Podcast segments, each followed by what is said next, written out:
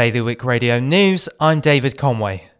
All interinsular football matches this season have been cancelled across the Channel Islands, including the Muratti.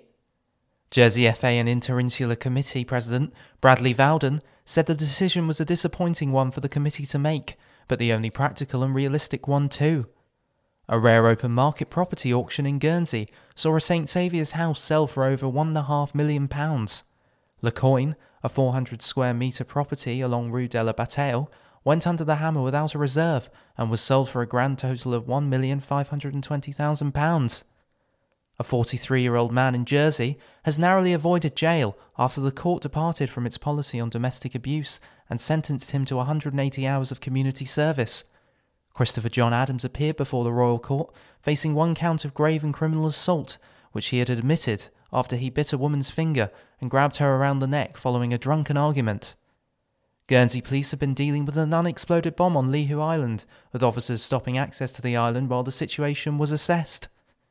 Officers were at the scene from midday yesterday, coinciding with low tide and the causeway being open. More on those stories at bailiwickexpress.com. Today's weather sunny with clouds, top temperature 14. Bailiwick Radio News, sponsored by JEC Smarter Living. Well, the garden looks good this year, but it would definitely smell better if we got rid of that oil tank. We could fit an air source heat pump in there and have room to spare. I've heard they're very efficient.